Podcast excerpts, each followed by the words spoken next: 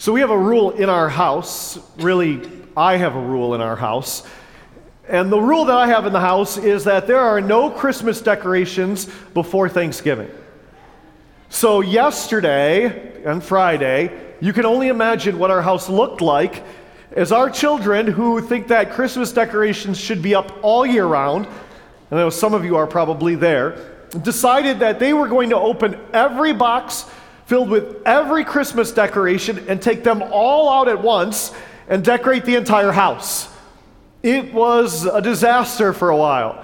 In fact, I was tripping over boxes and ornaments and everything like that, but they got the house decorated. And, and as I was walking through, uh, one of the decorations I saw was this one. They put it in our windowsill right outside uh, or right on the front entrance, and anyone who would walk towards the house would see this. And, for me, I love, I love this ornament or this decoration. And one of the reasons I love it is because uh, this is Mary, Joseph, and Jesus, and it's the essence of the Christmas story. And today I want to talk about what I believe is, and, and what is to me my favorite character, besides Jesus in the Christmas story. But it's the one that we oftentimes overlook, and it's Joseph. We spend so much of the time around Christmas talking about uh, Jesus, appropriately so, and Mary, and the angels, and the wise men, and King Herod, and Zechariah, and Elizabeth. But oftentimes we miss talking about Joseph. And I want to talk about Joseph and the faith that he had in being a father. Because I was thinking about being a father as I was reading the story of Joseph today and how being a father changes everything. For you who are dads in here, you know that. The first time you ever hold your child in your arms, you don't forget that. Or the first time they look up at you and they stare into your eyes and they smile. The first time they say the word, dada, you don't forget that, especially if they say it before mom the first time they cry at night and you have to get up with them, it changes everything. It changes your sleep patterns. It changes your finances and what you spend your money on. It changes your stress and, and what you stress out about. It changes your priorities, but it changes your heart. But you know what else being a dad does? Is I believe it changes and helps you to understand faith even better. Because you have to start placing faith in your children at some point to start making the right choices on their own.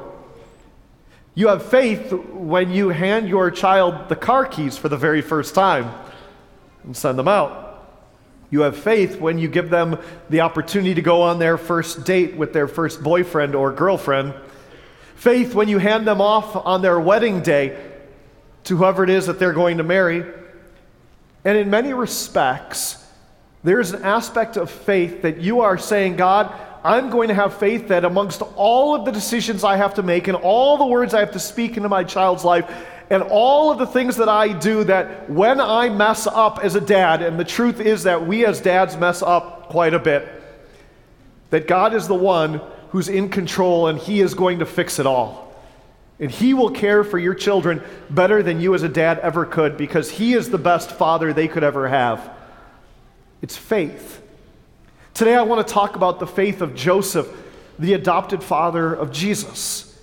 And we hear about Joseph in our gospel reading, Matthew chapter 1, starting in verse 18. But to start with, as we talk about Joseph, who was Joseph? Well, the first thing we know about Joseph is Joseph comes from the lineage of King David. King David, who we've looked at over the past few weeks, the king who had a heart after the Lord, who sat on the throne of Israel, from his lineage would come the one who would be the ultimate king of Israel, the Messiah, Jesus. So he came from a prominent household. And yet, Joseph, uh, we know, is poor. The reason we know Joseph was poor was because when he went to the temple to sacrifice, he offered two young pigeons that was the sacrifice that was acceptable to a family that lived in poverty. We know Joseph was a carpenter, which is why Jesus grew up knowing or understanding how to be a carpenter as well. We also know Joseph was a pious Jewish man. We know that because he offered sacrifices. He, he had Jesus circumcised.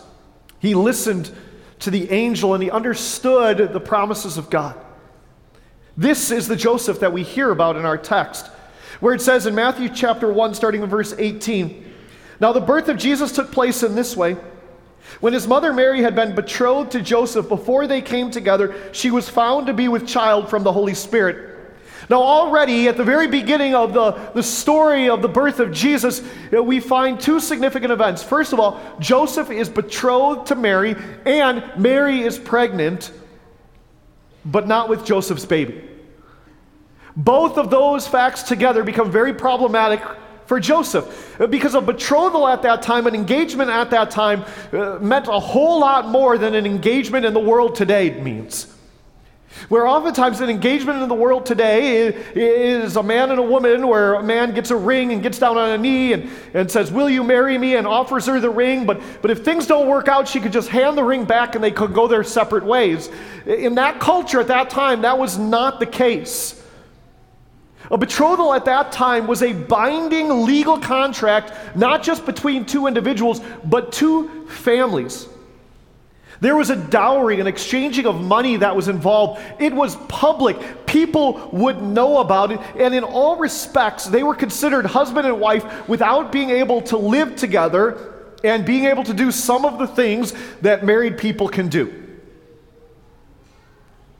But that's exactly why, for that reason, it says that, that even though they were betrothed, that if Joseph had wanted to, he could divorce his betrothed wife privately. He would have to divorce her because that was such a legal binding contract. And so, for them to find out that Mary was pregnant would have been very scandalous, especially in a small town at that time. It wasn't like the people wouldn't have known, and Mary obviously would have had to go to Joseph because at some point she would start showing that she was pregnant. And can you imagine that kind of a conversation that Mary would have had to have with Joseph? And understand this at that time and in that culture, Mary probably was somewhere between the ages of, of 15 to 18 years old. Can you imagine a 15 to 18 year old girl having to have that conversation? Going up to Joseph and saying, Joseph, hey, I, I just need to let you know I'm pregnant. But don't worry, it's God's. Imagine if you're the mom or the dad that's hearing that from your daughter. Hey, mom, dad, uh, I'm pregnant, but don't worry, it's God's. Your response would probably be, try again. Right? Whose really is it? And there's a, uh, respect in which, when you read this text, it was probably true that Joseph didn't believe her right away. Because it says, without wanting to put her to shame, Joseph resolved to divorce her quietly. He could have had her stoned for adultery. Feeling hurt and betrayed, disgraced by her actions, he who was disgraced by her actions didn't seek to bring her to public disgrace, but acted compassionately, justly, lovingly. He wouldn't hurt her in such a manner. And in doing so, you have to imagine what some of those rumors might have been like for them at that time. Mary's pregnant, Joseph sticks with her.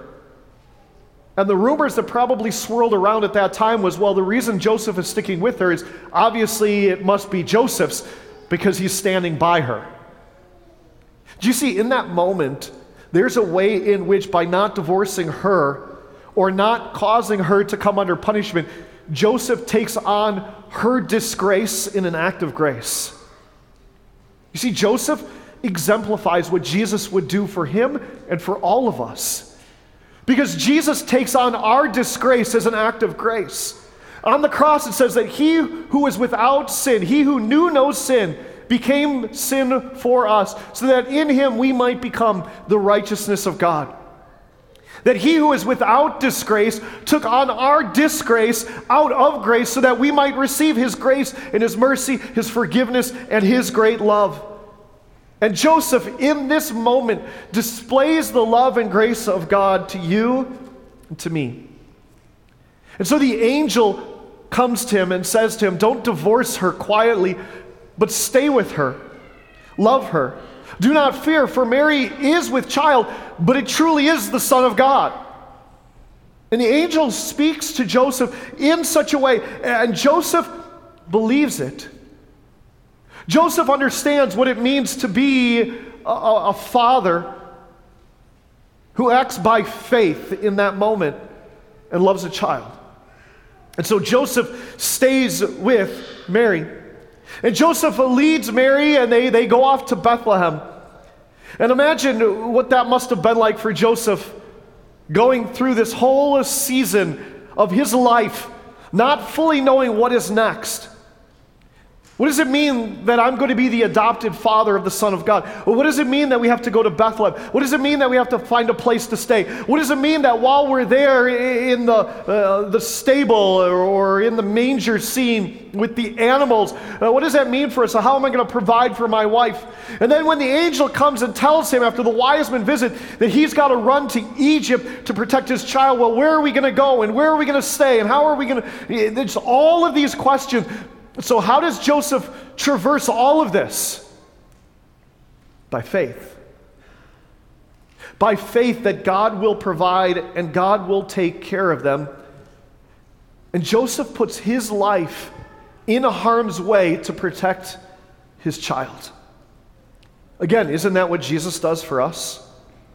Just like Joseph puts his life in harm's way for his child, Jesus put his life in harm's way for you and for me, suffering the ultimate punishment so that we might have forgiveness and grace.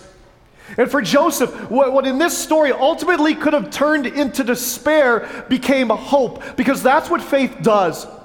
Faith turns despair into hope. And it does it in your life. When you're laid off of work, when your marriage is falling apart, when the debt is overwhelming, when the diagnosis of cancer or sickness enters into your life, when life is not going the way you want it to go, when the pressures are mounting, when it is easy to turn to despair, faith turns us from despair to hope, trusting in the promises of God. I love this picture. This picture of Joseph with Mary sleeping in the background, staring down at Jesus as he holds Jesus in his arms.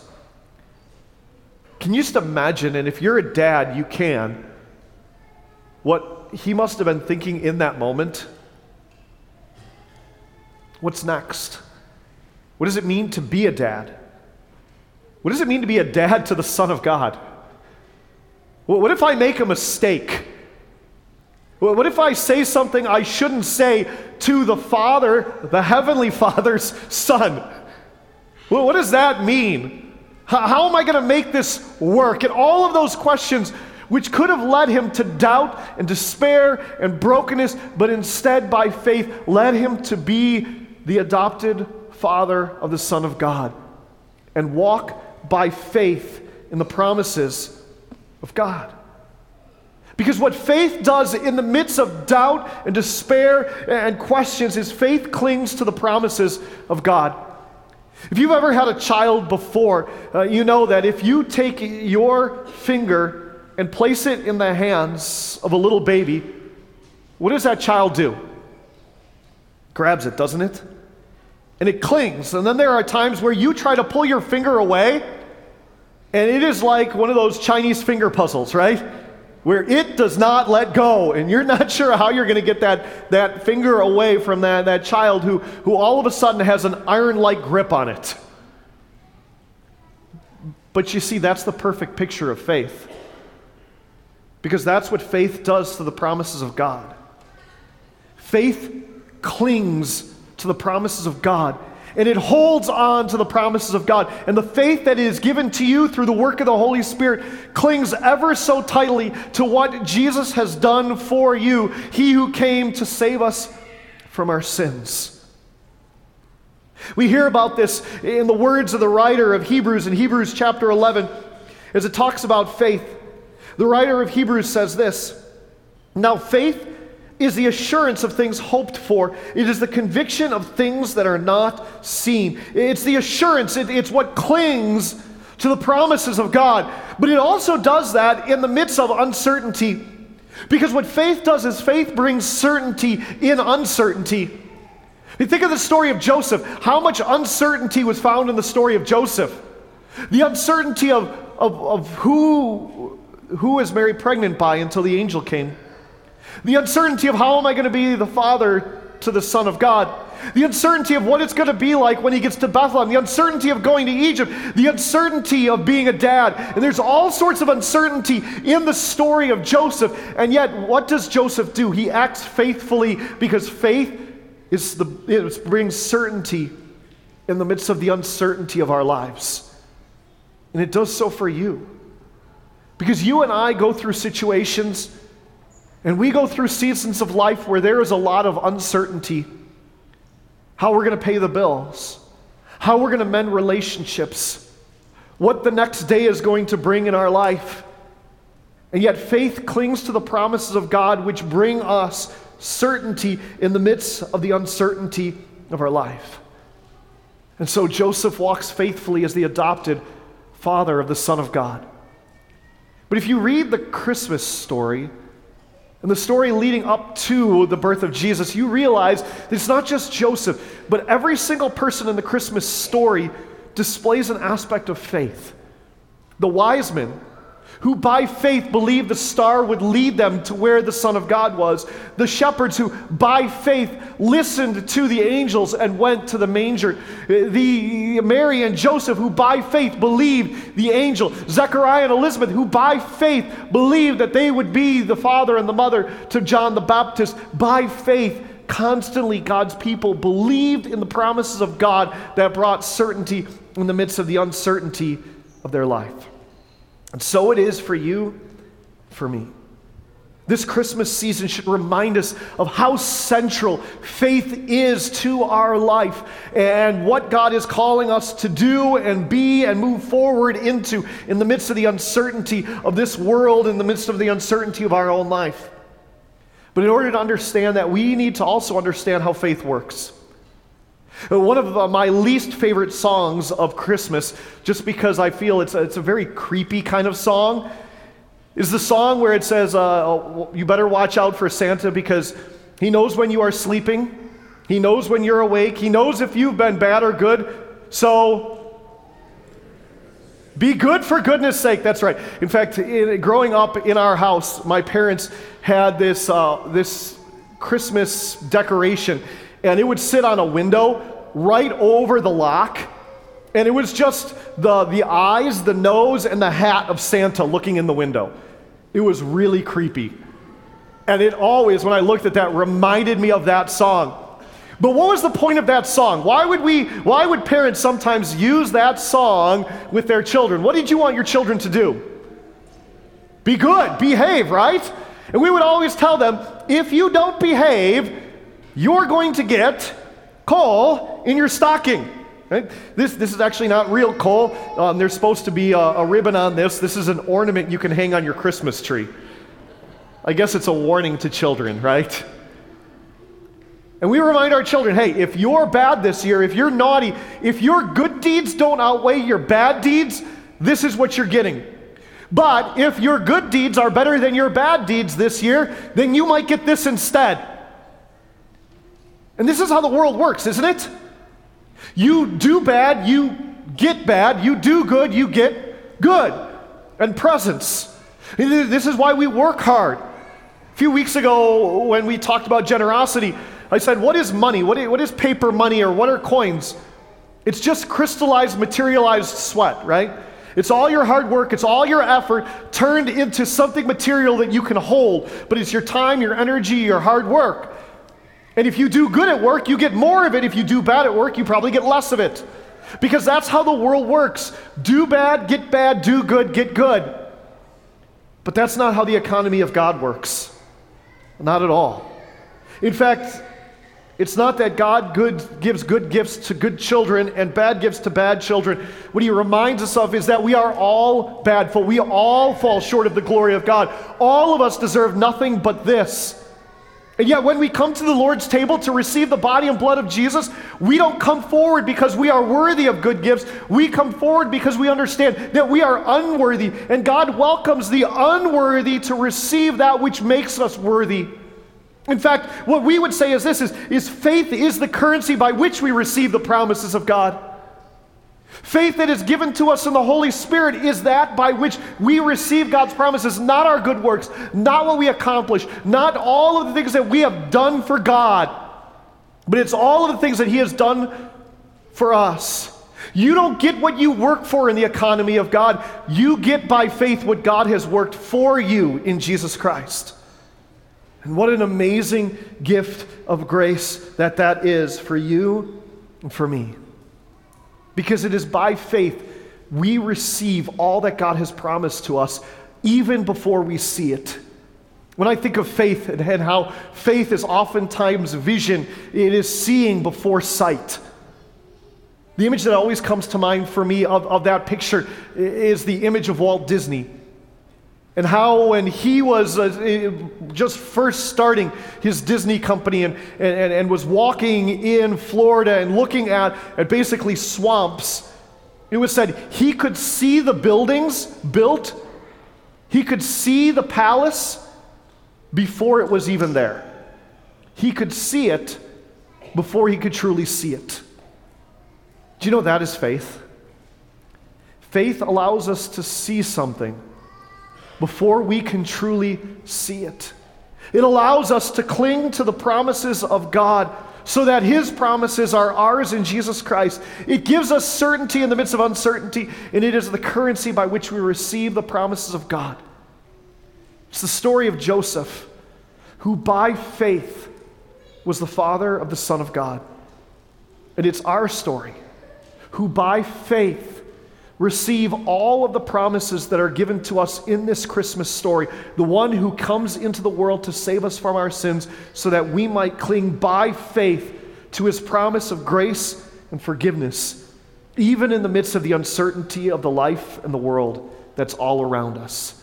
Because faith, it clings to the promises of God, despite what we deserve or earn because that faith clings to what is earned for us in Jesus Christ. In his name, amen.